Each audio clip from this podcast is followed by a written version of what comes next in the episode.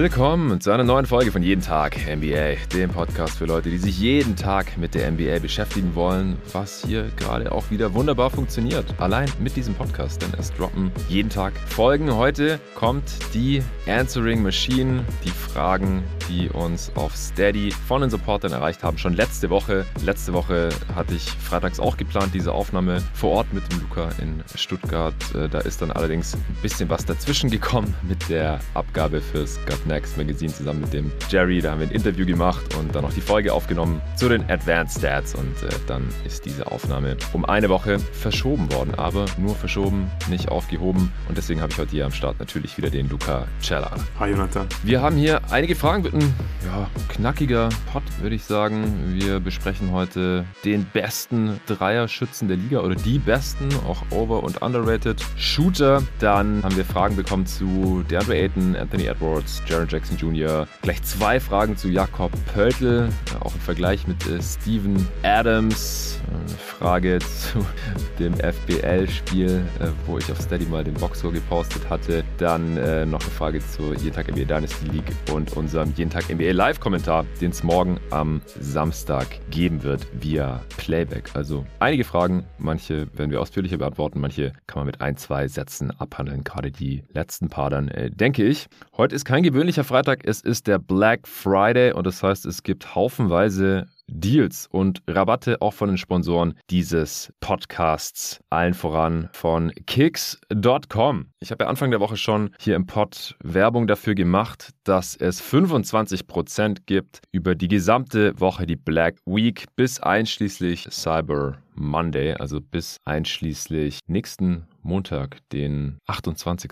ist das dann. Und heute gibt es nochmal 5% mehr. Es gibt 30% Rabatt auf Kickz.com, Kickz.com, dem größten Versandhandel für Basketball und Streetwear in ganz Europa. Also da könnt ihr bis zu einem Drittel sparen auf die allermeisten Produkte. Natürlich sind hier und da ein paar Produkte ausgenommen. Sneaker-Raffles, die ganz neuen Drops und Releases. Da gibt es nicht sofort 30% drauf. Ich hoffe, das ist nachvollziehbar. Da gibt es allerdings 10% drauf mit meinem Code jeden-tag-10. Ich habe am Dienstag blöderweise hier im Pod jeden-tag-NBA gesagt. Wäre einfach praktisch, wenn alle Sponsoren den gleichen Code nutzen könnten.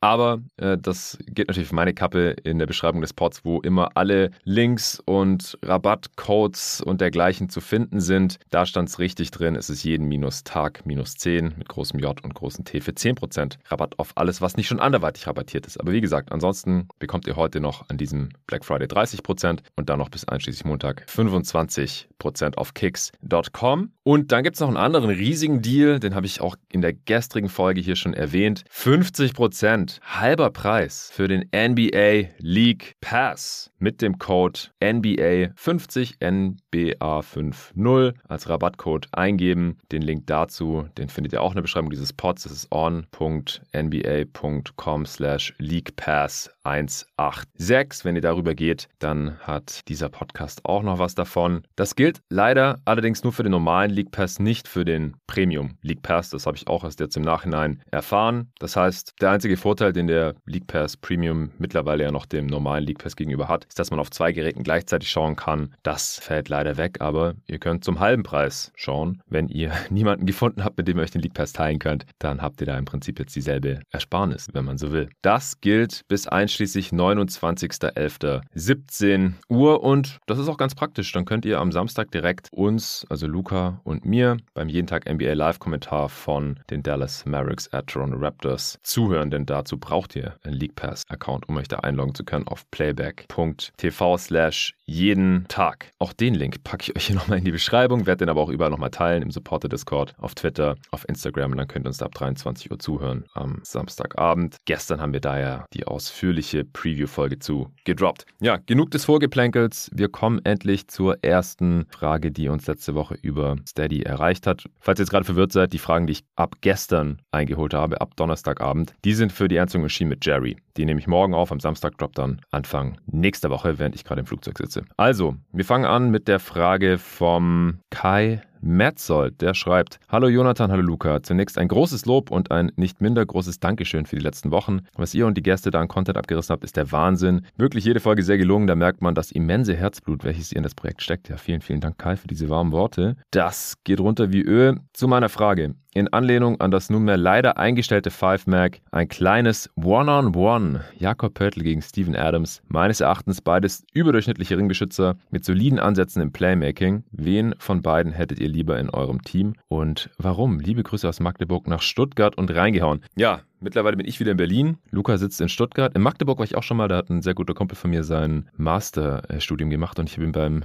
Umzug hin und wieder zurück geholfen und habe ihn zwischendurch auch mal besucht. Beschauliches Städtchen. Der hat damals dort auch Basketball gezockt, by the way. Ah ja, genau. Und natürlich, klar, Five Mag leider eingestellt, aber ich hoffe, der Kai ist Abonnent von Got Next The Magazine, dem sozusagen Nachfolger des Five Magazins, wo ja auch der Dre Chefredakteur ist, wo ich auch mal wieder was zu machen darf, Teil von sein darf, wie vor erwähnt, letzten Freitag das Piece mit Jerry zusammen fertiggestellt und abgegeben. Ja, Adams versus Pöltl, ich finde es einen guten Vergleich. Es sind beides sehr traditionelle Non-Shooting, Drop-Defense-Bigs, die ja ein bisschen passen können, wie der Kai ja auch schon gesagt hat. Luca, wie siehst du den Vergleich? Ja, ist auf jeden Fall ein guter und spannender Vergleich.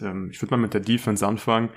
Ich finde, dass Pöltl einfach ein bisschen mobiler ist als Steven Adams. Ja. Er ist ja auch jünger als Steven Adams und von daher ja, bietet er dir schon so ein bisschen mehr Scheme-Versatilität an und ja, deswegen glaube ich, hat er da so ein bisschen als Pick-and-Roll-Defender auf jeden Fall die Nase vorne, auch als Rim-Protector sehe ich Pöltl ein bisschen besser als Steven Adams. Ich finde, er ist athletischer, holt auch mehr Blocks pro Spiel und hat ja auch letzte Saison dann die klar besseren Stats, was die Rim-Protection angeht. Also hat einfach einen positiveren Impact auf die gegnerischen Quoten am Ring und ich finde, das matcht auch so mit dem Eye-Test. Also auch Steven Adams ist einfach ein sehr, sehr solider Defender und Rim Protector, aber ich finde Pöltl einfach an dem Ende des Feldes auf jeden Fall einen Tick besser. Wie siehst du es in der Defense? Ja, genau dasselbe. Ich denke auch, dass Pöltl einfach ein Stück weit mobiler ist. Wir erinnern uns, Steven Adams wurde in den letzten Playoffs ja auch gebencht, weil er auch nicht mobil genug war, Towns am Perimeter zu verteidigen. Also Adams kann auch eigentlich nie switchen. Pöltl, finde ich, kann auch mal von einem kleineren Gegenspieler bleiben, weil er einfach so ein bisschen mehr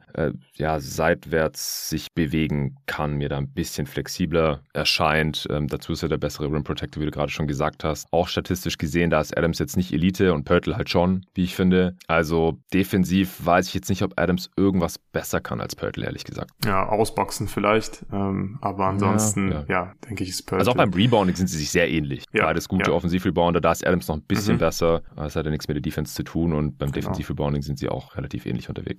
Ja, und in der Offense, da sehe ich eigentlich Pöltl auch in vielen Aspekten besser, teilweise auch nur einen Tick besser, aber am Ende halt dann doch besser als Steven Adams. Also gerade was das Playmaking noch angeht, ich finde, die sind einfach andere Playmaker. Klar, sie werden so ein bisschen als Playmaking-Hub beide genutzt, aber bei Pöltl, da finde ich, fällt es einfach öfters auf, dass er wirklich mal einen richtig schönen Pass spielt und eine tolle Entscheidung getroffen hat. Und bei Steven Adams besteht das Playmaking halt mehr aus Handoffs und anschließend setzt er halt einen krachenden Screen und kreiert halt dadurch im Prinzip dann den Vorteil für den Spieler, der das Handoff bekommt. Und da sind einfach weniger jetzt richtig schöne Pässe dabei von Steven Adams. Deswegen glaube ich, hat auch da Pöltl so ein bisschen mehr anzubieten. Außerdem ist Pöltl einfach definitiv der bessere Finisher. Er legt jetzt dieses Jahr oder hat eine Quote von 77% am Ring. Steven Adams nur 58%. Das ist schon nicht so gut für einen Big. Klar, Steven Adams, der versucht auch gar nicht so viel zu scoren. Pöltl legt auch 13 Punkte pro Spiel auf. Adams nur 7. Adams spielt da einfach ganz klar eine kleinere Rolle auch. Ich glaube, das Einzige, was Adams offensiv wirklich besser macht, sind eben die Screens zu stellen. Das macht Pöltl, finde ich, auch nicht schlecht. Aber ich glaube, man kann schon einen Case machen, dass Steven Adams halt der beste Screener der NBA ist. Und das ist wahrscheinlich auch so ein unterbewerteter oder unterschätzter Skill einfach, gerade von Bigs, dass sie einfach saubere, gute Screens stellen. Ich meine, es gibt wirklich sehr viele Bigs, die im Prinzip sehr, sehr selten überhaupt Kontakt irgendwie aufnehmen beim Screen und das ist dann nicht so geil. Das sehen wir eigentlich nie von Steven Adams. Die Offensiv-Rebounds hast du auch schon angesprochen. Wahrscheinlich ist Adams da ein Tick besser. Er holt zumindest statistisch mehr Offensiv-Rebounds, fast 5, Pöltl in Anführungszeichen nur fast 4 Offensiv-Rebounds pro Spiel. Allerdings verwandelt Pöltl die Putbacks halt auch viel besser als Steven Adams. Pöltl hat einen Wert von 1,2 Points per Putback und Steven Adams nur von 0,96. Und deswegen, ja, hätte ich insgesamt auf jeden Fall lieber Pöltl und Steven Adams, wäre ich auch zufriedener, wenn ich es mir aussuchen könnte. Dann finde ich, ist Pöltl einfach an beiden Enden des Feldes ein Upgrade. Ja, ich hatte mir auch aufgeschrieben, was genau kann Adams eigentlich besser als Pöltl? Und es sind eigentlich wirklich nur diese mit dem Körper Abschirmgeschichten, genau, Boxouts und Screens, weil er einfach so breit ist und so kräftig und er technisch das auch so gut macht. Also man kann wirklich den Case machen, dass er vielleicht der beste Screener der Liga ist. Ich habe jetzt auch mal geschaut, wie es mit den Screen Assists aussieht. Da macht Adams tatsächlich 2 pro Spiel mehr als Pöltl. 5,8 Screen Assists, das ist der zweitbeste Wert der Liga. Eigentlich der beste, wenn man die Sample Size betrachtet. Wer ist auf Platz 1? Gleich auf mit Rudy Gobert. Gobert und Adams. Bruno Fernando hat in den 2 Spielen insgesamt 14 Screen Assists gehabt, also 7 pro Spiel. Also wenn man das rausfiltert, was man sollte, dann bleiben da nur Adams und Gobert, auch mit relativ großem Abstand dann vor Sabonis und Wendell Carter Jr. Und Pöltl ist da schon deutlich weiter unten mit nur 3,8, was auch okay ist. Das ist wahrscheinlich gerade noch so Top 20. Hier mal wieder Shoutout an stats.nba.com, dass sie da einfach keine Ranking-Zahlen hinmachen, ganz vorne. Anders als alle anderen Webseiten, die irgendwas mit Stats präsentieren. Verstehe ich nicht. Egal, ich schätze, es ist Platz 20 rum. Und das reicht ja auch. Und ja, Adams ist einfach kein geiler Finisher mehr am Korb, was als Big, wenn man sonst überhaupt gar nichts anderes kann, also er ist halt überhaupt gar kein Shooter und das hat Pöltl ihm ja auch noch ein bisschen voraus, dass er wenigstens diesen Floater hat von so ungefähr der Freiwurflinie oder halt aus der Floater-Range. Ja, stimmt, sehr guter Punkt. Ja. Dann ist es halt einfach ein Problem. Also Adams ist zwar immer noch nicht 30, was sich seltsam anfühlt, weil er seit gefühlt 7 Jahren aussieht, als wäre er 35. Das liegt einfach an seiner Gesichtsbehaarung und so ein bisschen, was für ein Typ er einfach ist. Aber er ist immer noch erst 29 und wird auch erst im Juli 30 Jahre alt werden, ist trotzdem halt 2 Jahre älter als Jakob Pöltl, der jetzt im Oktober erst 27 geworden ist, also auch so im, ja, was man, wenn man jetzt überlegt zu den Trade Value oder wen hätte ich jetzt lieber für die nächsten paar Jahre, wäre es natürlich Pöltl, weil der einfach gerade in seine Prime kommt wahrscheinlich, spielt ja vielleicht auch gerade seine beste Saison, er hat auf jeden Fall Career High in Assists mit 3,6 und Rebounds mit 10 und Punkten, ja, letzte Saison 13,5, diese Saison 13,1, was halt fast das Doppelte ist von Steven Adams, also das ist halt auch vom Volumen her nochmal was ganz anderes, auch mit den Pässen, da versucht Pöltl ein bisschen mehr, zum Beispiel gerade in dem Spiel gegen die Blazers, wo er 31-15-5 oder sowas rausgehauen hat, da hat er auch so einen Alley-Oop-Pass versucht zu spielen oder so einen Lob-Pass halt auf McDermott, warum auch immer, den hat er auch nicht gefangen, aber solche Sachen probiert er halt mal, sowas sieht man von Adams jetzt irgendwie seltener, klar, der hat auch mal so Highlight-Full-Court-Football Pässe, die sind auch richtig krass. Ich erinnere mich an diesen von der eigenen Baseline auf Ja Morant, der den dann in der Luft an der anderen Baseline gefangen hat und dann at the buzzer zur Halftime war das, glaube ich, so ein Alley-Oop Jump Shot Fadeaway im Prinzip reingemacht hat. Das war einer der krankesten Pässe, die ich je gesehen habe. Aber ansonsten sind es halt in erster Linie Handoffs, wie du gerade schon gesagt hast. Und Adams, ja, da fehlt halt schon so langsam ein bisschen die Athletik. Also er hat auch die niedrigste Dunk-Percentage seiner Karriere gerade. Also nur noch so ungefähr jeder 7. Wurfversuch, Field Goal Attempt ist ein Dunk. Und in seinen Hochzeiten, so mit Anfang 20, da war das auch mal fast doppelt so hoch. Da hat er fast 28% seiner Field Goal Attempts geslammt und hatte regelmäßig so zwischen 100 und 150 Dunks pro Saison. Dieses Jahr hat er insgesamt erst 12 und wie gesagt die niedrigste Rate seiner Karriere. Also da baut er einfach schon relativ früh ab und dann bleibt da nicht mehr so viel. Sind auch beides grottige Freiwurfschützen, beide so ein bisschen über 50% über die Karriere. Adams, diese Saison, hast du es gesehen? Nein, unter 50, oder? 23%. Boah, 23. Krass. 11 von 47. Ich weiß nicht, was da los ist. Das, ja, geilste Technik hat er noch nie gehabt, aber das muss ja irgendwas Psychisches sein eigentlich. Also wenn er jetzt nicht gerade eine Handverletzung hat, von der wir nichts wissen. Und Pöltl ist über die Karriere bei 52%, Adams bei 54%. Aber da gibt es halt auch keinerlei Verbesserung. Also die letzten 4 Jahre waren 47%, 51%, 49% und jetzt 52%. Das ist schon relativ grausam. Aber hey, der Floater, also wenn er aus der Bewegung kommt und so ein bisschen hochspringt, dann der droppt ganz nice. Ja,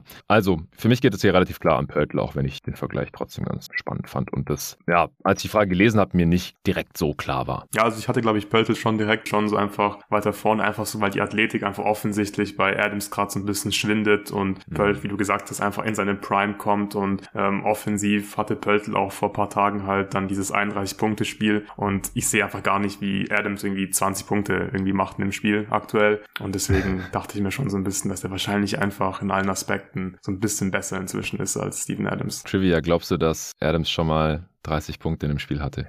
Ich glaube ja, wahrscheinlich hat er mal ein Spiel gehabt, wo er komplett gebiestet hat und seine Putbacks einfach reingehauen hat, aber viele werden es nicht gewesen sein. Hat er schon mal eins gehabt? Nee, 27 ist sein Karriere. 27, ja. Ja, 2017, 18 für die Thunder. Ach, Basketball Reference ist einfach so geil, dass es immer alles nur ein Klick entfernt ist. Gegen die Wolves, ja, gegen Towns oder Gibson. Ja. Ja, beide gestartet. Er war 11 von 11 aus dem Feld. Ja, stimmt da. Und 5 von 5 von der Freiwurflinie. Steven Adams on fire. Game of his life, couldn't miss. Sehr schön. Ja, nur 4 offensiv über uns und 5 Fouls, sonst hätte er wahrscheinlich noch mehr gemacht. Okay, krass. Ja, nächste Frage dreht sich nicht mehr um Adams, aber um Pöltl, und zwar vom Maximilian. Er schreibt: Grüß euch, my boy Jakob aus der schönsten Stadt der Welt, in Klammern natürlich nicht San Antonio, sondern Wien, ist Dienstagnacht mal so richtig eskaliert und hat 31-14-5 für uns aufgelegt. Dass die Spurs ihn noch traden, scheint nicht unwahrscheinlich. Bislang gab es aber nicht mal sonderlich ernstzunehmende Gerüchte. Wo würde er eurer Meinung nach am besten reinpassen? Wo hätte er den größten Impact? Wie sähe ein vernünftiges Paket für den meiner Meinung nach immer noch unterbewerteten Center aus? Also, Pöltl Trade Ideas. Hast du da mehrere oder...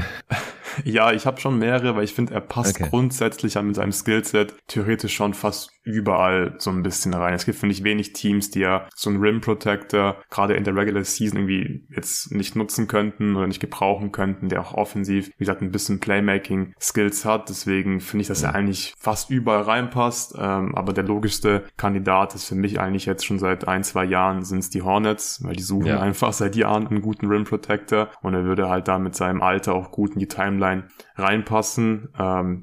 Ich finde, das ist ein ziemlich guter Fit einfach und ich verstehe auch nicht ganz, warum die Hornets da noch nicht so richtig viel gemacht haben. Es gab auch nicht so viele Gerüchte, glaube ich, in den letzten Jahren, dass die wirklich ernsthaft versuchen, für Pöltl zu traden, aber den würde ich da sehr, sehr gerne sehen. Haben wir den noch nicht bei der Mock-Trade-Deadline oder der Mock-Off-Season dahin getradet? Ich glaube schon, ja.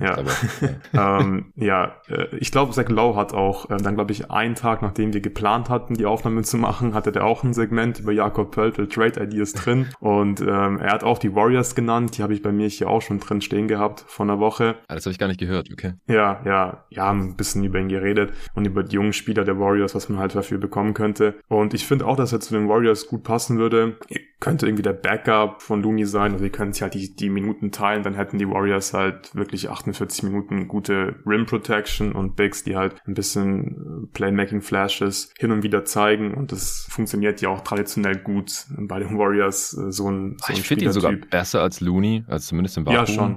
Ja, also in der Regular Season auf jeden Fall. Ich glaube, Looney ist halt in den Playoffs dann schon mal besser, weil er halt irgendwie aus irgendeinem Grund switchen kann oder ein bisschen mehr switchen kann, obwohl Looney gar nicht so aussieht, als könnte er switchen. Das hat er echt gut gemacht, finde ich, letzte Saison, aber es wäre auf jeden Fall dann eine sehr, sehr gute Center-Rotation. Halte ich aber für sehr unwahrscheinlich, dass die Warriors sich jetzt wirklich Pöltl reinholen. Ich glaube, da haben sie irgendwie größere Baustellen. Ansonsten dann noch jetzt mal ganz kurz, was wäre denn der Gegenwert jeweils bei den Warriors und auch bei den Hornets? Hornets ist halt so der obvious Pick eigentlich und relativ easy auch zu machen, weil Plumlee quasi genauso viel verdient wie Pöltl. Die verdienen beide so ungefähr 9 Millionen, Pöltl 9,4 und Plumlee 9,1. Also da müsste gar nichts anderes dazu. Beide sind auslaufend, machen die Hornets wahrscheinlich eher nur, beziehungsweise der weitere Gegenwert hängt dann davon ab, weil sie müssten irgendwas drauflegen. Die Spurs brauchen Plumlee überhaupt nicht und ist auch schlechter als Pöltl. Hängt wahrscheinlich davon ab, ob Pöltl oder sein Agent halt signalisieren, ja, wir würden dann auch eine Extension im Sommer unterschreiben. Das Blöde ist, dass die Hornets ihren First nicht traden können, weil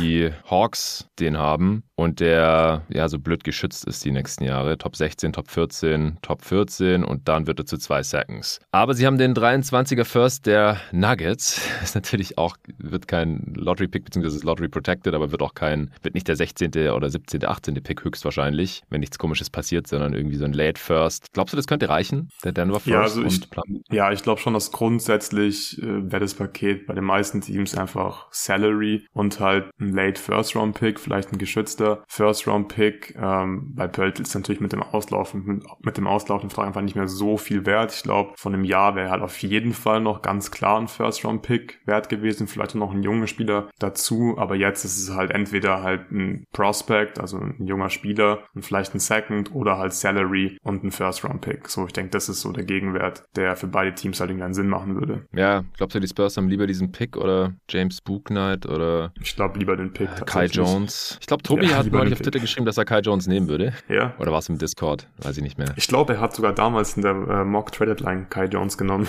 Ja. Und einen First-Round-Pick. Ja, aber das ist halt, ist ja jetzt halt nicht mehr wert. Ja. Jalen McDermott. Bei den Warriors finde ich es schwierig, weil ich glaube halt, die Warriors, die würden halt, glaube ich, niemals Moody, Kuminga oder Wiseman für Pöltl traden. Ich glaube, Wiseman würde ich halt sofort machen. Traden. Ja. Aber machen sie natürlich nicht, weil war halt Second Pick. Ja. Genau. Und ich glaube, das wäre halt so, das wäre halt so ein perfekter Trade für die Warriors. Ja. Einfach Wiseman gegen Pöltl straight up. Und die Spurs würden das, glaube ich, auch machen, einfach nur um halt, weil willst du Pöltl jetzt wirklich verlängern? In der Situation gerade im Rebuild eigentlich nicht. Und dann bekommst du den ehemaligen Second Pick. Ja. Der Pick war nicht gerechtfertigt, das sehen die Spurs wahrscheinlich auch nicht anders, spätestens mittlerweile. Aber vielleicht kann man ja aus Wiseman noch irgendwie einen Starter machen. Also wenn die Spurs das nicht hinbekommen, dann weiß ich auch nicht, wer. Ja, oder er hilft einfach beim Tanken. Das macht er auf jeden Fall. Ja, sowieso. Perfekt. Der tankt ja sogar gerade sein G-League-Team. Ja.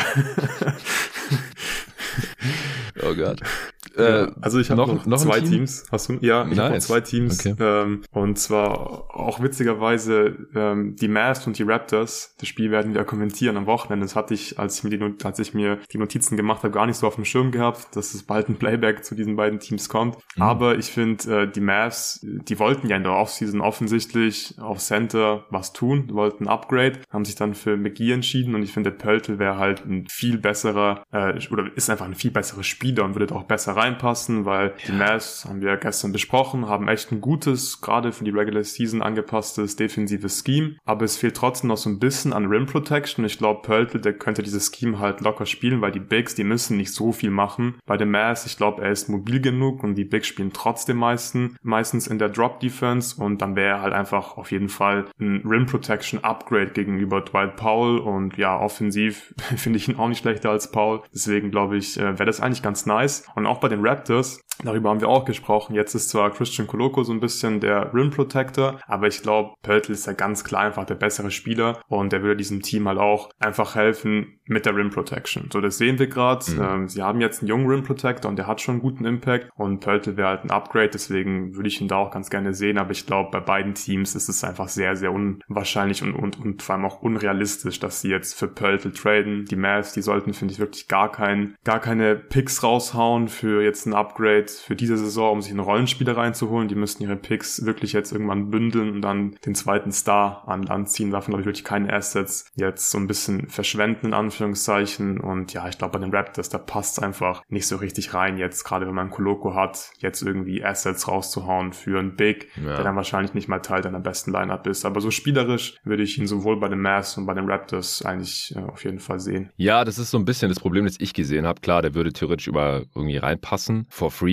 klar, aber wer gibt denn jetzt Assets ab? Oder wo ist überhaupt ein bedeutendes Upgrade? Wo bringt der wirklich genug Mehrwert rein dann, dass man jetzt sagt, okay, wir traden hier noch einen First für? Also gerade auch die Raptors, ich glaube einfach, die werden den Teufel tun und da jetzt irgendwie Assets in die Hand nehmen, um sich halt einen 27-jährigen Non-Shooting Traditional Rim Protecting Big reinzuholen. Wenn sie, weiß nicht, 60-70% der Leistung mit einem Second-Round-Pick abgedeckt haben und auch die meiste Zeit ja gar nicht so spielen wollen. Und die Mavs, also ich sehe einen Weg, wie sie es ohne Pick hinbekommen. Sie dumpen JaVale McGee zu den Spurs und müssen halt Josh Green mit dranhängen. Das passt vom Gehalt.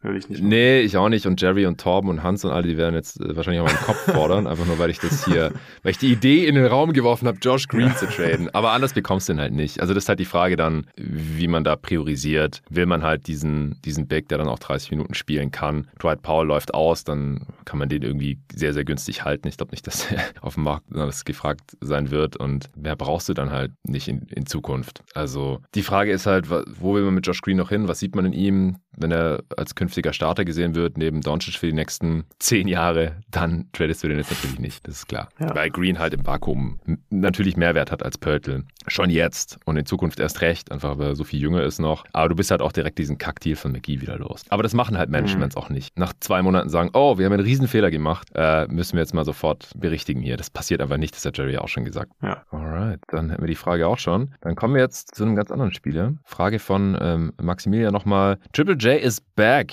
Denkt ihr, er hat es in sich, seine letzte Saison zu übertreffen? Wie viel stärker macht er die Grizzlies, Luca? Ja, also es ist offensichtlich, er macht die Grizzlies viel stärker. Vor allem, weil er einfach an beiden Enden des Feldes Dinge tut, die die Grizzlies nicht wirklich ersetzen können. Also gerade in der Defense, da fehlt er einfach extrem. Vor allem neben Adams, so ein bisschen als Roamer und Weakside. Rim Protector. Ich meine, die Grizzlies, die waren letzte Saison Top 2 in Defended Field Goal Percentage und sie waren jetzt, bevor Triple J zurückkam, auf Platz 16, auch das D-Rating ist nicht gut bislang. Letzte Saison waren sie auf Platz 5, dann in den Spielen ohne Triple J waren sie auf Platz 17 und ich glaube, es ist einfach kein Zufall, weil auch die On-Off-Werte, gerade was die Field Goal Percentage am Ring angeht, die waren einfach extrem gut von Triple J letzte Saison. Da haben die Gegner 7,6% weniger getroffen, wenn er auf dem Feld war, und das sieht man einfach auch. Jetzt hat er 3 Spiele gespielt und es war einfach sofort klar, dass die Grizzlies defensiv gerade einen riesen Upgrade bekommen haben. Er hat 4,3 Blocks in den ersten 3 Spielen aufgelegt. Das ist jetzt eine super kleine Sample Size, aber in diesen 3 Spielen haben sie mit ihm auf dem Feld ein D-Rating von 101 gehabt.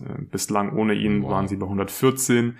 Noch kleinere Sample Size, aber Adams und Triple J in den ersten 3 Spielen jetzt gemeinsam haben D-Rating von 84 gehabt, Net-Rating von plus 38. Werden natürlich nicht halten, aber ich finde, es matcht auch so ein bisschen einfach den Eye-Test. Wir haben es letztes Jahr schon gesehen. In der Defense ist es eine sehr, sehr geile Kombination. Steven Adams, der ein bisschen die Pick-and-Rolls verteidigt, und dann eben Triple J hinten in der Backline-Defense, der dann den Ring beschützt. Und ja, wenn er jetzt noch anfängt, weniger zu foulen, dann ist er einfach einer der besten Rim-Protector der ganzen Liga. Und ja, deswegen ist er einfach offensichtlich ein massives Upgrade. Und ja, ich weiß nicht, hast du noch irgendwas zur Defense von ihm? Nee, also das hast du jetzt eigentlich alles schon gecovert hier. Also war letztes Jahr schon All-Defensive-Team und ja, das kann kein Team so easy ersetzen, und die Grizzlies halt erst recht nicht. Sie waren irgendwo in den 20ern vor seiner Rückkehr im Defensive-Rating. Das war letztes Jahr ja auch schon so ein bisschen so, aber das ist halt auch zu einem großen Teil einfach am Auslauf von Triple J liegt, das war auch klar. Und ich bin echt froh, dass er schon wieder da ist jetzt. Also kam ja dann Mitte November zurück, hätte auch Mitte Dezember oder sogar Januar werden können, nach der OP in der Offseason. Ja, und er sieht auch relativ fit aus. Ich glaube, das allererste Play, als er zurückkam, war direkt ein Alley-Oop-Versuch. Hat nicht geklappt, aber habe ich auch gedacht, so, ja, okay, also der wird jetzt auch nicht irgendwie geschont und chuckt nur Dreier oder sowas, sondern der scheint wirklich wieder fit zu sein. Und dann können wir eigentlich auch direkt zur Offense übergehen. Also der Dreier, der fällt halt noch nicht. Das ist halt auch ein super wichtiges Element. Er steht jetzt bei 4 von 18, also er nimmt sie. 6 Dreier genommen pro Spiel. Das ist natürlich sehr ordentlich für den Big. Aber ich hoffe, also gerade auch um die Frage so ein bisschen zu beantworten, kann er den nächsten Schritt machen. Das hängt halt aus meiner Sicht zu einem ganz großen Teil davon ab, dass sein Dreier mal wieder gescheit fällt. Also die ersten 2 Jahre waren ja geil, 36% und 39%, aber die letzten 2 Saisons und jetzt halt auch diese in nur 3 Spielen Sample Size waren halt so 30% rum. Das reicht dann halt nicht, und hat auch in diesem ersten Spiel dann direkt einen Airball rausgehauen. Ich dachte, shit, da scheint sich leider noch nichts getan zu haben. Also sein Dreier wird, glaube ich, immer funky aussehen, aber der ist ja schon mal besser gefallen. Also das wird sehr, sehr seiner eigenen Effizienz helfen, dass er mal überdurchschnittlich effizient ist, war auch noch nie, was seine eigene Offense angeht. Er hat jetzt auch nur 1 Assist in den ersten 3 Spielen und ja, so ein bisschen Ball mal in Transition pushen. Er bringt da schon ein überdurchschnittliches Ballhandling für einen Big mit. Dass man da noch ein bisschen mehr Kapital draus schlägt, das wären 2 ganz wichtige Punkte aus meiner Sicht, damit er den nächsten Schritt geht. Ja, also der nächste Schritt, der hängt nicht ganz klar von der Offense ab, und es wäre einfach so wertvoll für die Grizzlies, wenn er wirklich halt so ein bisschen an die Leistungen von seiner zweiten NBA so anknüpfen kann, die Dreier halt hochprozentig bei sehr hohem Volumen trifft und dann vielleicht auch langfristig er wirklich alleine auf der 5 spielen kann, dann ist es dann einfach ideal, wenn du halt einen Rim Protector hast, der in der Offense auch noch für Spacing sorgen kann. Gerade neben Morant finde ich das wirklich nahezu ideal, aber ich weiß auch nicht wirklich, was ich von seinem Wurf halten soll. Ich finde es extrem komisch, weil er hat ja wirklich in seiner Sophomore-Season diese Saison gehabt, die einfach kaum Bigs vor ihm hatten, was halt Quote und Volumen angeht, und danach kam halt einfach nicht mehr so super viel von der Dreierlinie. Es war einfach sehr, sehr inkonstant, was er da gezeigt hat. Ich glaube, es ist trotzdem noch so, dass er eher wieder besser wird, als dass er jetzt wirklich irgendwie einfach ein 30% Dreier-Shooter ist. Er hat ja auch in den Playoffs ja Spiele, wo er gut getroffen hat, aber die Konstanz, die fehlt halt einfach. Und ich glaube, das wäre wirklich so das Wichtigste für sein offensives Spiel und vor allem auch für die Grizzlies dann, wenn der Wurf eher wieder mit, keine Ahnung, 38, 39% fällt. Das wäre einfach super wertvoll. Ich glaube, er hat auch definitiv Potenzial, was die Self-Creation angeht. Da kann er auf jeden Fall ein bisschen was machen. Aber im Endeffekt ist wirklich der Wurf einfach das Wichtigste. Und ich finde offensiv, da konnten sie ihn ja schon irgendwie halbwegs gut vertreten. Mit Santi Aldama zum Beispiel, der ein solider Playmaker für einen Forward ist. Und der trifft den Dreier auch nicht so gut prozentual, aber ist an sich halt irgendwie auch ein Shooter, muss so ein bisschen verteidigt werden. Aber es gibt einfach niemanden, der dieses Gesamtpaket von wirklich elitärer Defense und eben, ja, trotzdem immer noch ein Big, der Spacing liefern kann, anbietet bei den Grizzlies, und deswegen ist er einfach auch nicht zu ersetzen für dieses Team. Yes.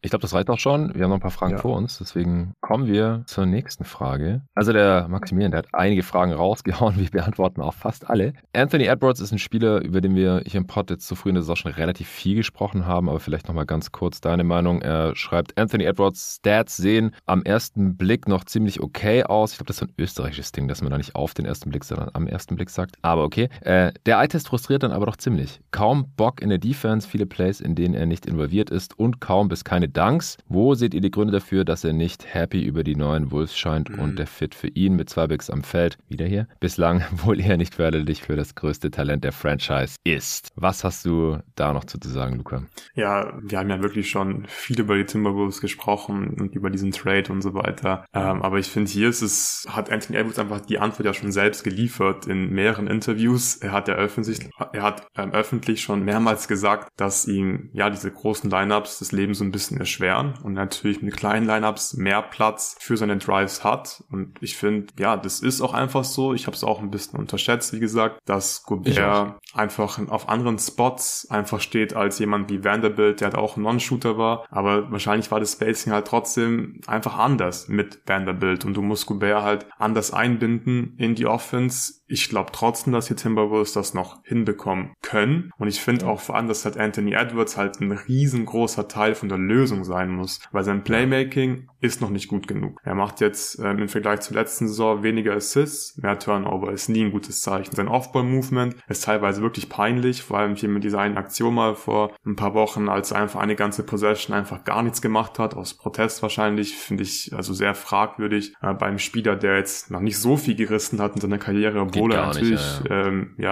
Superstar-Potenzial hat, aber sieht man einfach nicht gerne von so einem jungen Spieler. Und die Defense von ihm, ja, der hat da auch schon Flashes gezeigt, aber ist insgesamt auch nicht gut genug, ist nicht konstant genug. Und wenn er, wie gesagt, sich in diesen Bereichen verbessern würde, dann würde es auch bei den Timberwolves besser laufen. In den letzten paar Spielen, finde ich, ist es auch schon ein bisschen besser geworden. Die Starting Five, die hat inzwischen auch ein positives Net-Rating, plus 5,1. Das war ja teilweise dann am Anfang der Saison einer der schlechtesten Lineups der gesamten Liga. Und ja, ich kann es nachvollziehen, wenn man diesen Trade kritisiert, jetzt nach 20 Spielen. Ich habe es mir wirklich besser vorgestellt. Ich glaube, es wird noch besser. Ich bin mir aber inzwischen nicht mehr sicher, wie viel besser es wird. Aber Anthony Edwards, der muss einfach selbst besser spielen. Ich finde, da gibt es einfach keine Ausreden, auch wenn der Fit nicht so ideal ist. Ja, also ich muss zugeben, dass ich jetzt in der letzten Woche oder so keine Wolves mehr geguckt habe. Und man hört eigentlich auch gerade nichts mehr davon. Und der Witz ist ja, dass sie jetzt 5 der letzten 6 Spiele gewonnen haben. Und schon spricht keiner mehr drüber eigentlich. Also sie stehen jetzt bei 10,8, positives Net-Rating plus 2,4, wenn man es hochnimmt,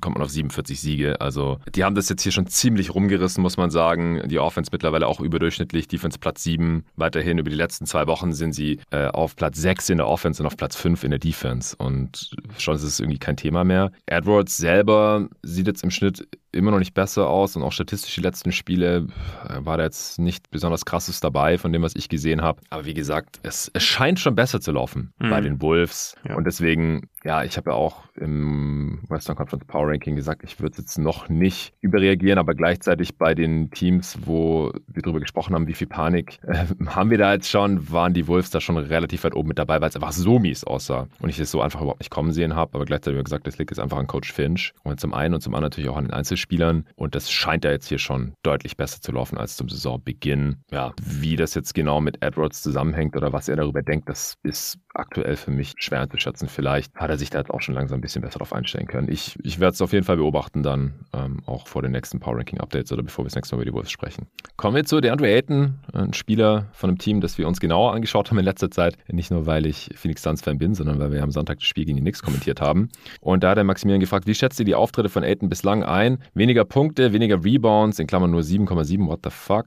Mehr Turnovers, geht bei ihm momentan einfach nicht mehr oder ist er immer noch angesäuert wegen dem von den Suns nicht offerierten Max und hat einfach sichtlich weniger Bock? In Klammern, hab die Suns noch kaum gesehen bislang. Für das, was er jetzt verdient, sind seine Stats bislang echt ein Witz. Man hört wahrscheinlich durch, dass ich ihn in meinem Fantasy-Team habe. Ja, wir haben ja im Zuge eben der Jeden Tag NBA Live-Kommentar, Playback-Übertragung schon viel über Ayton gesprochen. Das war auch so ein relativ typisches Ayton-Spiel, wie ich finde, dagegen nichts am Sonntagabend. Aber ich würde es einfach so zusammenfassen, er hat auch mehr Turnovers, weil er ein bisschen mehr Playmaking übernimmt und mehr passt. Ob er das jetzt soll oder darf, weiß ich nicht so genau. Ich kann mir vorstellen, dass es schon so ein bisschen Coaching-Vorgabe ist, damit halt nicht so viel Playmaking an Paul und Booker und den üblichen Verdächtigen hängt. Und Ayton, das habe ich auch am Sonntag gesagt, der hatte aus meiner Sicht schon immer die Vision, die Shooter in der Corner zu sehen und dann auch zu bedienen, gerade nach Offensivrebounds oder sowas. Und deswegen macht er auch deutlich mehr Assists, Career High. Das hat der Maximilian jetzt unterschlagen, ja, das zählt ja auch bei Fantasy mit rein. Aber halt auch ein bisschen mehr Turnovers, weniger Punkte, also 2, irgendwas weniger. Also jetzt ist auch nicht extrem viel, aber ich glaube, daher kommt es so ein bisschen. Er lässt natürlich mal wieder die Aggressivität beim Finishing in der Zone so vermissen. Ich gehe halt auch davon aus, dass es die letzten Jahre der Grund dafür war, warum wir weniger Kick-Out-Pässe von ihm gesehen haben oder auch so aus dem Short-Roll. Da sollte er wahrscheinlich nie passen, sondern einfach immer aggressiv finishen. Das wurde ihm wahrscheinlich eingetrichtert, so ey, du bist 7 Fuß groß und super athletisch und beweglich, bitte geh zum Ring und versuch das Ding jedes Mal zu stopfen und dann sind Pässe natürlich eigentlich keine Option.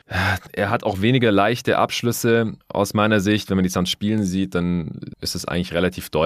Kaum irgendwie Alley-Oops oder halt einfach diese ganzen Chris Paul-Pässe, die fehlen aktuell, weil Paul eben jetzt schon eine Weile ausgefallen ist mit seiner Fersenverletzung. Also da kommt so ein bisschen einiges zusammen. Ich kann nicht in seinen Kopf reinschauen. Er war schon immer nicht der engagierteste, aggressivste Typ. Ich finde seine Defense nach wie vor solide und was die Rebound-Zahlen angeht, habe ich mir mal ein bisschen genauer angeschaut vorher. Das Team reboundet tatsächlich mit ihm auf dem Feld jetzt besser, obwohl er selber weniger Rebounds greift. Also du hast zwar seine Boxouts auch kritisiert, aber vom Impact her ist er jetzt kein schlechterer Rebounder als die letzten Saisons, sondern das Team reboundet sogar jetzt besser, interessanterweise. Okay, das ist wirklich interessant. Ich stimme dir eigentlich in allen Punkten zu. Beim Rebound, das habe ich ja auch schon beim Playback-Kommentar angemerkt, habe ich das Gefühl, dass es jedes Spiel irgendwie 1, 2 Situationen gibt, wo er einfach nicht ausboxt und sein Mann plötzlich halt am Ring ist und einen Dunk hat. Und das ist, finde ich, schon ein Problem. Die Suns sind auch Bottom 10 in Opponent-Offensiv-Rebound-Rate. Deswegen überrascht es mich gerade, dass es anscheinend nicht an Ayton liegt, weil ich finde, gerade beim Rebounding, da scheint es halt einfach so, als wäre es ein Effort-Thing bei ihm. Ich meine, er war ja die letzten Jahre oder bislang immer wirklich ein sehr, sehr guter Rebounder, offensiv und defensiv. Also man kann ihn wirklich kritisieren, aber das Rebounding ist eigentlich schon ziemlich elite immer gewesen von ihm. Und das gefällt mir gar nicht, wenn er halt so Boxouts verpasst. Das sieht einfach nicht gut aus, wenn er plötzlich irgendwie einfach einschläft. Das gibt auch, finde ich, keine plausible Erklärung dafür, warum er das macht. Das sollte er schleunigst abstellen. Auch bei der Defense sehe ich es, glaube ich, ein bisschen anders als du. Ich mache mir langfristig wirklich eigentlich gar keine Sorgen, dass Ayton kein richtig guter Verteidiger sein wird. Das hat er schon gezeigt. Auch in den Playoffs hat er schon gute Serien gespielt in der Defense. Und er hat sich auch schon extrem verbessert ab seiner Rookie-Season. Aber ich finde, teilweise hat er dieses Jahr so Possessions drin, wo es wieder so ein bisschen aussieht, als wäre ein Rookie oder halt macht einfach so Fehler, wo er verloren aussieht, wo er einfach nicht richtig mitmacht oder wo er einfach ein bisschen lost ist im Pick-and-Roll-Coverage, so im Niemandsland ist. Es ist nicht jede Possession so, aber es gibt einfach immer wieder ein paar Possessions von ihm und ich glaube, das war einfach letzte Saison nicht so, deswegen muss er, glaube ich, einfach so ein bisschen konstanter werden, was sein Effort wahrscheinlich angeht und auch so ein bisschen fokussierter an die ganze Sache rangehen, gerade in der Defense, weil ich glaube, dass er überbezahlt ist, das ist einfach klar. aber die Suns, darüber haben wir in der Offseason auch viel gesprochen, die konnten sich's nicht leisten, ihn zu verlieren. Es war völlig richtig, ihn zu behalten, weil man konnte ihn einfach nicht ersetzen. Und er ist auch irgendwie als Trade-Chip und so weiter wichtig, aber die Defense, die sollte halt schon, finde ich, konstant gut sein, weil die Offense, ich glaube, da ist der Zug wirklich schon, obwohl er so jung ist, so ein bisschen abgefahren, dass er jetzt noch irgendwann richtig geiler, aggressiver, konstanter Finisher wird. Ich habe es vor kurzem angesprochen, gegen die Warriors fand ich es irgendwie extrem, da hat er oft Mismatches gehabt, fängt an, am Low-Block aufzuposten und nimmt dann am Ende von der Freiwurflinie einen Hookshot und es ist so frustrierend und er ist auch nicht jetzt einfach schlecht oder so, es ist einfach frustrierend, weil er hat ja einen guten Touch und so weiter, aber er sollte diese Sachen halt ja so ein bisschen mehr kombinieren und öfters einfach mit Force finishen, wird nicht passieren, denke ich. Aber mit dem Rebounding der Defense, ich glaube, da ist noch Luft nach oben, aber insgesamt mache ich mir keine Sorgen um DeAndre Ayton, ehrlich gesagt. Ja, also vielleicht ist es bei mir einfach so, dass ich da sowieso ein bisschen resigniert bin, was Ayton angeht. Ja. Ich habe keinen Bock mehr, mich als Fan da ständig drüber aufzuregen und es ist vielleicht ein bisschen mehr so, also das war halt aus meiner Sicht schon immer so, dass man oft dachte so,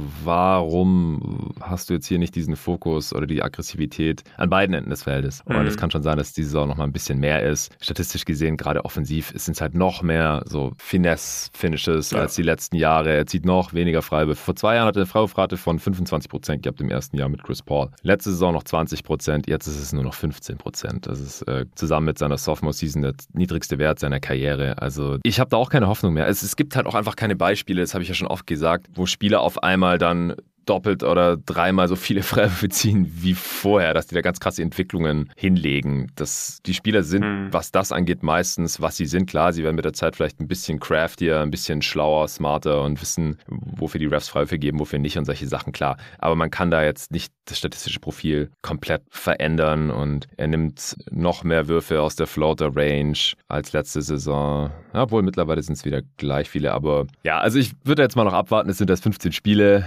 Wie sieht's aus, wenn Chris Paul wieder regelmäßig am Start ist, aber ob er jetzt irgendwie ein bisschen satt ist, weil er seine Kohle bekommen hat oder nach wie vor die Nächte lieber durchzockt und Spliffs raucht, anstatt zu schlafen und fit zu sein fürs nächste Spiel, oder ob er das halt einfach, ob er einfach dieser Spieler ist, es ist wahrscheinlich eine Mischung aus allem, ohne irgendwas unterstellen zu wollen. Und ich würde mich in keinster Weise darauf verlassen, dass DeAndre Ayton irgendwann mal noch ein richtig krasser Spieler wird. Ich denke, wenn er am Ende des Jahres wieder ähnlich aussieht wie die letzten 1-2 Saisons, auch Fantasy-Basketball-mäßig gesehen, daher hat die Frage ja gerührt bei Maximilian, dann wäre ich nicht überrascht. Aber mehr sehe ich tatsächlich auch nicht. Okay.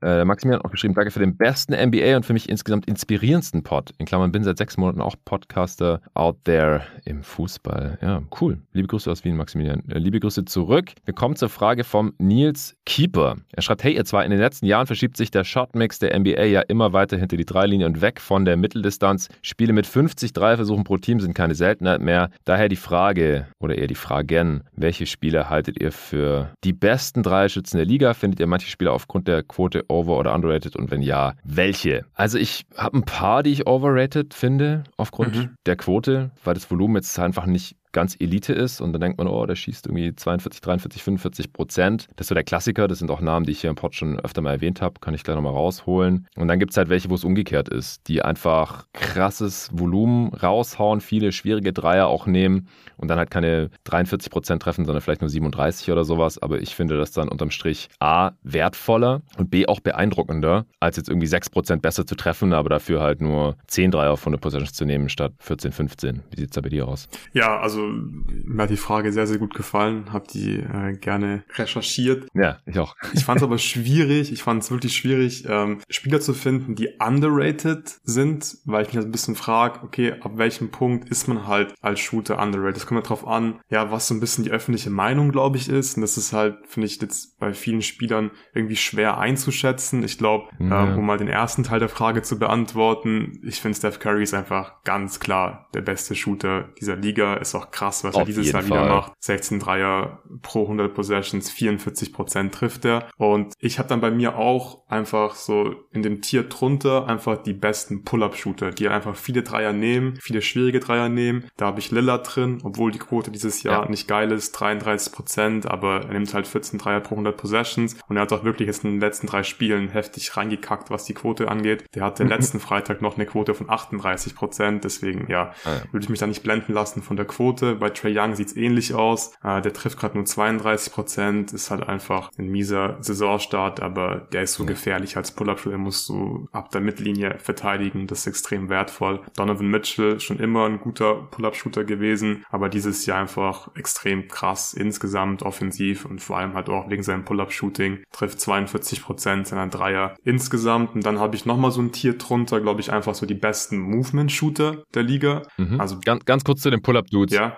Ich glaube auch, dass die teilweise underrated werden, einfach weil sie nicht diese ganz krassen Quoten haben, außer Steph halt. Und deswegen ist Steph halt der beste Shooter all time mit riesigem Abstand und auch aktuell, wo es so viele gute Shooter gibt, immer noch der beste Shooter mit riesigem Abstand. Jede Defense versucht, ihm den Dreier wegzunehmen. Da rennen zwei Leute auf ihn zu. Der wird so gut wie nie stehen gelassen oder zumindest will es die Defense natürlich nicht. Man stellt immer den besten Perimeter-Defender auf ihn ab und trotzdem nimmt er die meisten Dreier der Liga und hat mit einer der besten Quoten. Das ist einfach sowas von krank. Also so für 2K-Zocker müsste Steph eigentlich eine 99 haben. Niemand anderes dürfte über 85 oder sowas haben wahrscheinlich. Also ich mache das auch meistens dann, wenn ich meine Roster so mache, ich das so, dass, weil wir haben viel zu viele andere Shooter irgendwie zu gute Werte, dann haben irgendwelche Dudes, die wir jetzt gleich noch erwähnen, dann irgendwie 94 oder so und sind dann nur 5 schlechter als Steph. Und ich denke so, what, das kann nicht sein. Steph ist mit so viel größerem Abstand der beste Shooter. Und Dame, ich glaube, der ist da echt ein bisschen underrated. Ich habe den eigentlich immer so mit am nächsten bei Curry im Kopf, weil der halt auch super viele schwere Dreier nimmt, jetzt nicht so Off-Ball, um Screens rum, kommend, Movement-Shooting-mäßig, sondern halt Off-the-Dribble und er war in seiner Karriere halt nur einmal über 40% und das auch nur sehr knapp 2019-20, 37% über die Karrierequote und deswegen haben den da, glaube ich, viele nicht so auf dem Schirm und dann wird da eher, was weiß ich, Joe Harris oder so genannt oder Seth Curry als beste Shooter der Liga,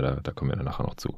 Ja, okay, krass, weil ich hatte schon eher den Eindruck, dass gerade so Spieler wie Lillard und Young, weil sie halt so diese Highlight-Dreier haben, diese tiefen Dreier, Pull-Up-Dreier und so, dass die schon so als die besten Shooter der Liga gelten, aber es ist halt schwierig einzuschätzen, wer jetzt halt irgendwie overrated oder underrated ist. Es gibt ja jetzt keine Regel dafür, was der offizielle Rank von denen ist. Also NBA Broadcasts zum Beispiel. Gefühlt kann ich natürlich schwer erfassen und ist alles sehr anekdotisch, aber wir gucken ja beide viel NBA und wenn man halt mit Kommentar guckt, dann wird ja ab und zu mal rausgehauen, hey, he's one of the best shooters in the league. Ja. Und das wird bei Dame und Trae selten gesagt und bei den Joe Harrises und Seth Currys aus meiner Sicht halt eher zu oft.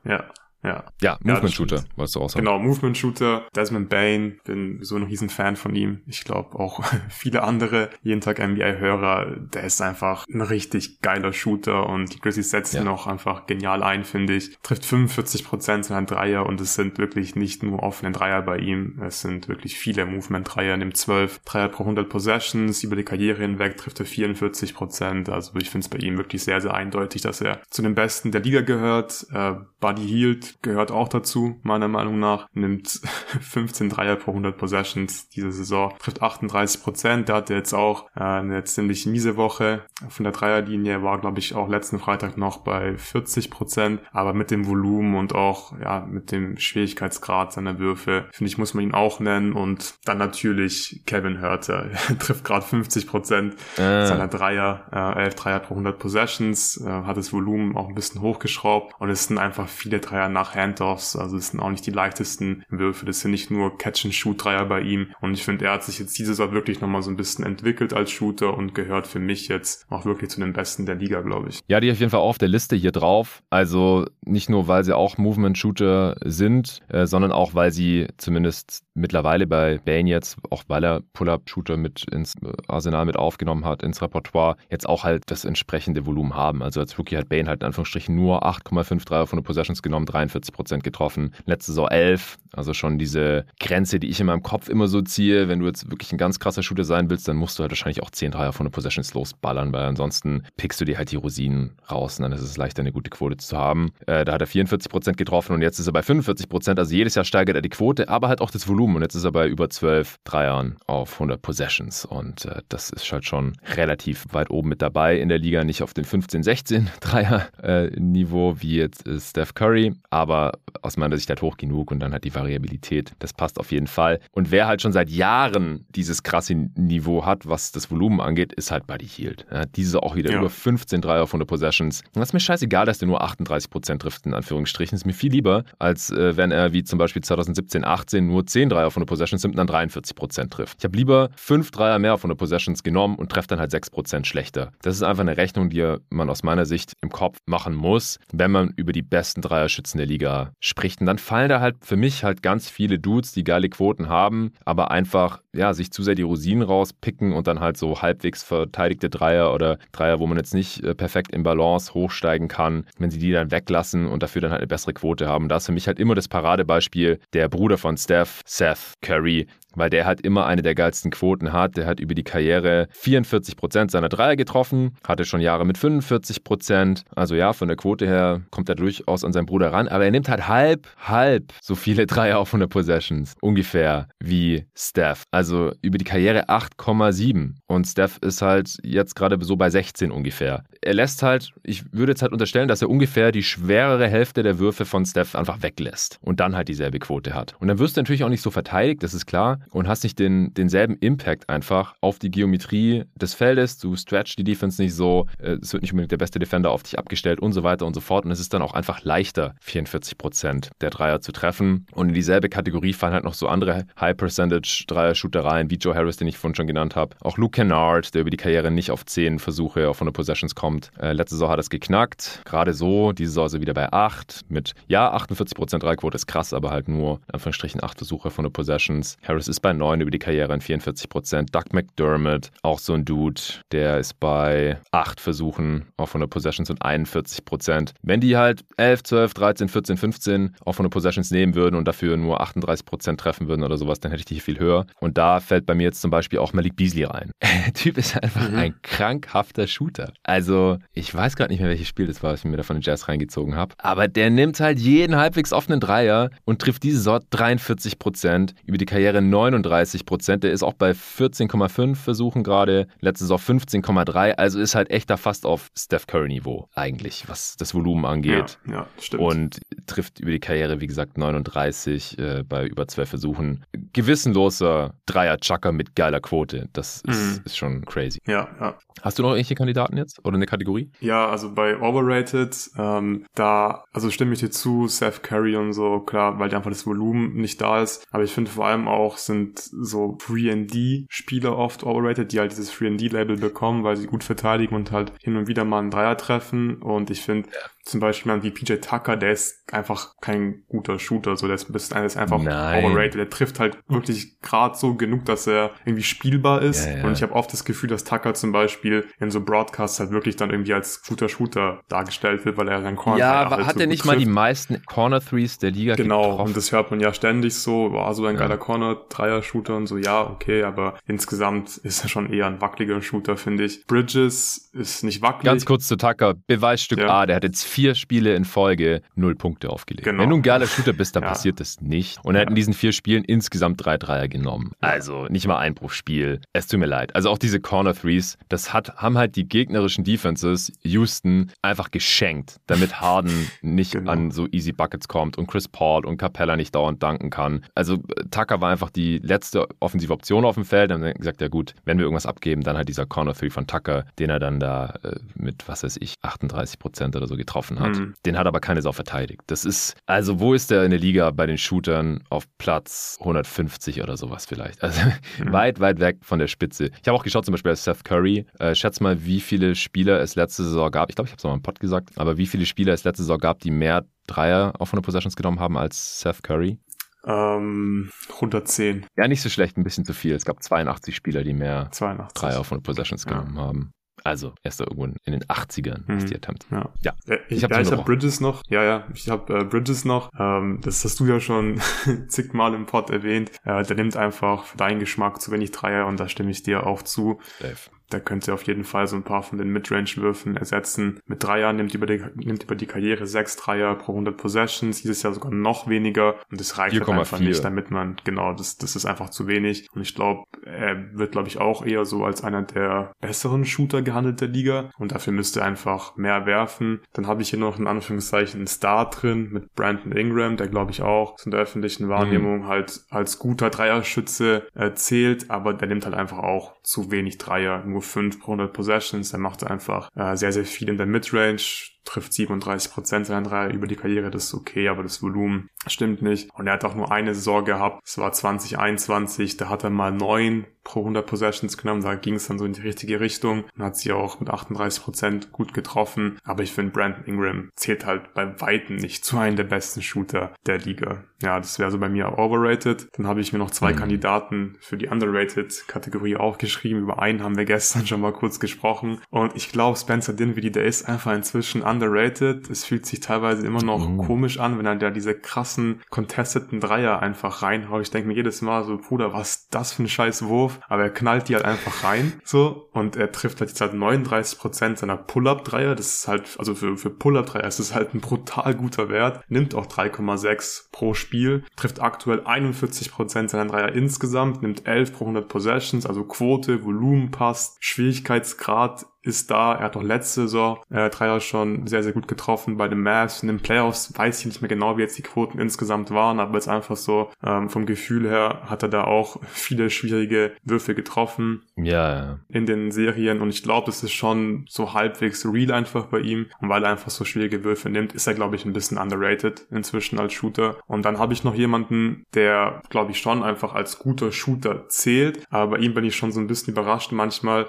wie gut er ist, und das ist Anthony Simons, der nimmt halt auch 15 Dreier pro 100 Possessions, trifft dieses Jahr 37%, trifft 32% seiner fast 5 Pull-Ups pro Spiel, das ist auch wieder für Pull-Ups wirklich ein ziemlich solider Wert und ja, also das ist ja fast schon ein bisschen wie so eine Kopie manchmal von Dame, wenn man sich die Blazers-Spiele anguckt, und ich glaube, der hat wirklich das Zeug dazu, tatsächlich halt irgendwann in dieses erste Tier so ein bisschen reinzurutschen oder hinter Steph Curry, dass er halt so auf einem Level mit Dame, Trae Young, Mitchell und so weiter ist, weil er einfach als Pull-Up-Shooter so gefährlich ist. Ja, ich konnte es nicht lassen. Ich habe gerade geschaut, wie viele Spieler diese Saison mehr Dreier nehmen als PJ Tucker auf 100 Possessions. Und wie viele sind es? Ich glaube, es sind sehr, sehr wenig. Wahrscheinlich gibt es nur, keine Ahnung, 40, 50 Spieler. Die weniger nehmen als er? Ja. Was schätzt, wo ist er? Auf welchem Rang? Grobe Hausnummer. Auf welchem Rang? In der Liga. Wie viele NBA-Spieler nehmen 2022, 2023 mehr Dreier als PJ Tucker? Und er trifft 40%. Ne? Ja, ich sag 240. Nicht schlecht, mein Lieber. 225. Ah, nicht schlecht. Also er ist auf Rang 226 mit seinen 2,8 Dreiern auf 100 Possessions. Direkt hinter Jeff Green und vor Jonas Valanciunas und Kyle Anderson. Ja, Stretch Big. Auch overrated. Und hinter ihm 278 Spieler hat Basketball Reference hier drin. Also mit den 50 hinter ihm bist du auch extrem gut gewesen. Wow. Ja, also ein Spieler, den ich immer so ein bisschen als overrated empfunden habe, als Shooter. Gerade im Vergleich mit eben Steph ist der andere Splash Brother, weil Klay halt nie das Volumen hatte. Bis letzte Saison. Also das ist auch so ein kurioser Fall. Ja, sorry, vielleicht noch so ein Semi-Hot-Take jetzt hier zum Ende des Pods. Der ist jetzt immer noch über die Karriere bei 10,7 Attempts auf 100 Possessions. Und er hat halt jahrelang nie die 12 Attempts auf 100 Possessions geknackt und war halt immer über 40%. Dann habe ich auch mal gedacht, so, Bro, lass doch 3 mehr pro 100 Possessions oder so fliegen und dann geht die Quote vielleicht knapp unter 40%, aber das ist dann trotzdem halt vom Output her besser, vor allem weil sein restliches Game ja auch nie so super effizient war und ein 39%iger Dreier-Shooter, der zieht damit halt seine Effizienz auch noch mit nach oben. War natürlich meckern auf hohem Niveau, aber für mich wurde der zu oft in denselben Topf mit Steph irgendwie gepackt und da war er aus meiner Sicht nie drin, weil auch die Defense sich ja immer mehr auf Steph konzentriert hat als auf Klay. Gerade, was weiß ich, im Fastbreak, Two and One, Steph rechts, Klay links, der Defender ist immer auf Steph gegangen und dann hat Klay den offenen Dreier gehabt. Aber man muss ihm lassen. Letzte Saison jetzt, nach seinem langen Ausfall, hat er sich wahrscheinlich irgendwie gedacht oder die Coaches haben ihm gesagt so, ey, jetzt lass die Dinger aber mal fliegen. Vor allem wahrscheinlich, weil auch die restliche Offense echt nicht mehr geil ist bei ihm mittlerweile. Und er hat 15,3 genommen auf 100 Possessions letzte Saison, 39% getroffen. Diese Saison 15,5, er ist direkt auf Platz 2, knapp hinter Steph mit 15,8 und trifft 38%. Also herzlichen Glückwunsch, Klay Thompson. Und es zieht halt seine offensive Effizienz so brutal nach oben, denn er hat trotzdem nur, obwohl er 38% seiner Dreier trifft, nur 99 Offensiv-Rating. Das sagt leider viel aus hart über seine restliche Offense, Zweier trifft nur unwesentlich besser. Ja, also auf jeden Fall dieser Vergleich zu Steph, der ist ein bisschen Quatsch, weil Steph ist schon einfach eindeutig der bessere Shooter, aber für dich zählt Klay auch schon zu den besten Shootern der Liga, oder nicht? Ja, ist halt im zweiten Tier einen zweiten aber halt Tier, klar, also bei den Movement-Shootern und so. Vor allem, er hat ja so viel Gravity auch und klar, er profitiert doch enorm von Steph, aber ich habe bei ihm auch das Gefühl, dass er hat ja jetzt nicht wenig Dreier genommen und hat auch wirklich schwierige Dreier oft dann trotzdem genommen und diese Heat-Check-Sachen läuft ja auch wirklich teilweise richtig heftig heiß und ich glaube, er ist schon einfach einer der besten Shooter der Liga und ich finde auch, er sollte sich auf jeden Fall noch ein bisschen mehr darauf beschränken, weil offensichtlich ist er immer noch ein guter Shooter und er soll einfach wirklich 15 Dreier pro 100 Possessions nehmen und dafür offensiv dann echt nicht mehr viele andere Dinge machen, also gerade diese Self-Creation von ihm, ich verstehe es immer noch nicht, dachte am Anfang nach der Verletzung, es wäre so ein bisschen, dass er halt irgendwie reinkommt und ein paar Touches einfach bekommt, aber ist schon ziemlich crazy, was er da teilweise in der Offense, in Isolations und Post-Ups und so weiter macht. Ja, er hat auch jahrelang so gut wie keine Pull-Up-Dreier genommen, war immer über 90% assistiert bei seinen Dreierversuchen oder bei den Treffern und ja, jetzt ist es unter 90% diese und letzte Saison, also dann macht er auch mehr auf the Dribble, aber solange die Quote dann halt noch im hohen 30er-Bereich ist, ist es ja auch vollkommen in Ordnung. Okay, hast du noch was zu dem Thema? Nee, ich glaube, das war jetzt ziemlich ausführlich und ich habe jetzt hier tatsächlich nichts mehr stehen bei mir. Ja, ich glaube, Jordan Clarkson haben wir jetzt nicht genannt, das ist auch so ein Beasley-Typ, der auch viel auf the Dribble macht, viele Dreier hochjagt, dafür keine 40% schießt, kann, aber genau, den wollte ich noch genannt haben. So, jetzt haben wir noch drei kurze Fragen, einmal von Paul Plattfürth, witzigerweise dasselbe Thema, nur betrifft es einen Spieler, der einige Klassen schlechter ist. Er schreibt, okay, eine Frage, wie viele Versuche hast du für deine 2 getroffenen Dreier gebraucht?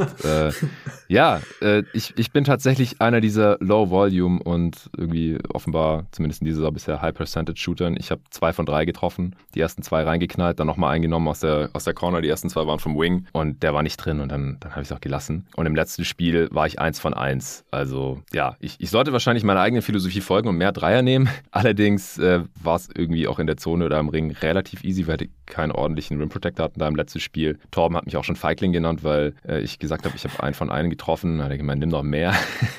Ich gemeint, nee, ich musste zum Korb da meine Pflicht verrichten. Habe, glaube ich, 6-2 getroffen. Naja. Reicht jetzt auch schon dazu. So interessant ist mein eigenes FBL-Team dann auch wieder nicht. Ich bin am Sonntag hoffentlich dabei, auch wenn ich gerade ein bisschen angeschlagen bin. Ich habe gerade echt Bock, also macht total Spaß. Wir spielen für den Aufstieg, Team Performance. Nächste Frage, Mike Savidis. Servus Männer, mich würde interessieren, ob der Jeden Tag NBA Basketball Manager Power Ranking Pod für die Western Conference noch geplant ist. Ja Luca, was ist da los? Benny und du, ihr habt ein Eastern Conference Power Ranking rausgehauen, irgendwann im Sommer und mit dem Westen wurde es dann nichts mehr. Ja, wurde es nichts mehr, aber wir planen auf jeden Fall immer noch. Das sollte dann auch wirklich in den nächsten 1-2 Wochen irgendwann mal passieren. Das hat jetzt dann oft bei mir nicht gepasst, manchmal bei Benne nicht. Aber es ist auf jeden Fall noch geplant. Vielleicht können wir gleich nochmal drüber sprechen, wann der Pod irgendwie gut reinpassen würde, weil wir haben darauf beide wirklich Bock drauf, das zu machen und ja, hoffentlich klappt's. Ja, nächste Woche ist wahrscheinlich schwierig, weil da musst du 2 Pods hosten. Genau. Einen mit Jerry, einen mit Torben, weil ich ein paar Tage weg sein werde. Meine Frau wird 30. Dann nehme ich mir so, keine Ahnung, 2-3 Tage frei. Nehme dann vom Ausland aus noch Ende der Woche mit David auf. Awards-Update. In der folgenden Woche müssen dann wieder die Power-Rankings abgedatet werden. Aber vielleicht in der darauffolgenden Woche, da könnte es mal ein bisschen ruhiger werden. Dann letzte Frage für heute. Tim Menzel, er schreibt, Moin Jonathan, ist es auch möglich, euren Kommentar zu hören, wenn man das Spiel on demand schaut oder geht das nur live? Es geht theoretisch, glaube ich, schon, dass man sich dann unseren Stream reinzieht, also mit dem League Pass-Bild. Da muss man sich dann halt logischerweise auch mit dem League Pass einloggen, sonst kann man das nicht angucken.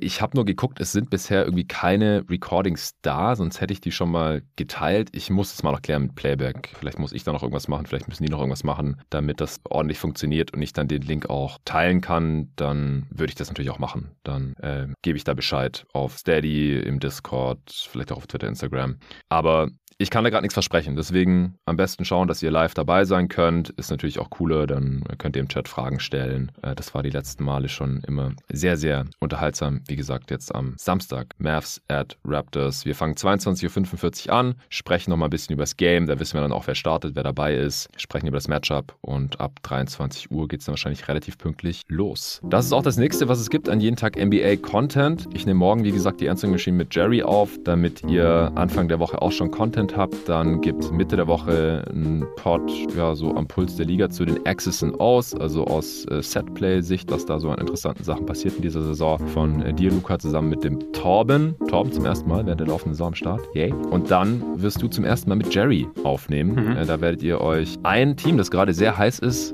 genauer anschauen und dann noch ein zweites Team so ein bisschen besprechen. Ist auch schon alles geplant. Jerry ist übrigens mittlerweile auch unterwegs in Südostasien. Ich bin sehr froh, dass er trotzdem noch am Start ist für die Pods. aber in Zukunft müssen wir dann wahrscheinlich immer irgendwie vormittags aufnehmen, wenn bei dem schon drüben abends ist. Schränkt uns ein bisschen ein, aber würde uns nicht davon abhalten, hier weiter den Content raussauen und dann Ende der nächsten Woche, da bricht dann schon der Dezember an. Da gibt es dann das erste Awards-Update und das ist traditionell immer zusammen mit dem David. Also, es geht weiter rund hier. Allen danke fürs Zuhören. Danke an Kickz für Sponsoren dieser Folge. Wie gesagt, heute am Black Friday 30% auf tausende von Artikeln. Ansonsten noch die restlichen Tage, wenn ihr dann erst den Pod hört, bis einschließlich Montag 25% und mit meinem Code jeden-tag-10 jederzeit 10% auf alles, was nicht anderweitig reduziert ist. Und gerade gibt es, wie gesagt, 50% auf den NBA League Pass mit dem Code NBA50 unter dem Link on.nba.com/leaguepass186. Alles wie immer in der Beschreibung dieses Pods. Danke dir, Luca. Allen Supportern danke für die Fragen und fürs Supporten. Und bis zum nächsten Mal. Bis Samstagabend, hoffentlich. Link findet ihr dann auch überall: Twitter, Instagram, Discord. Bis dahin.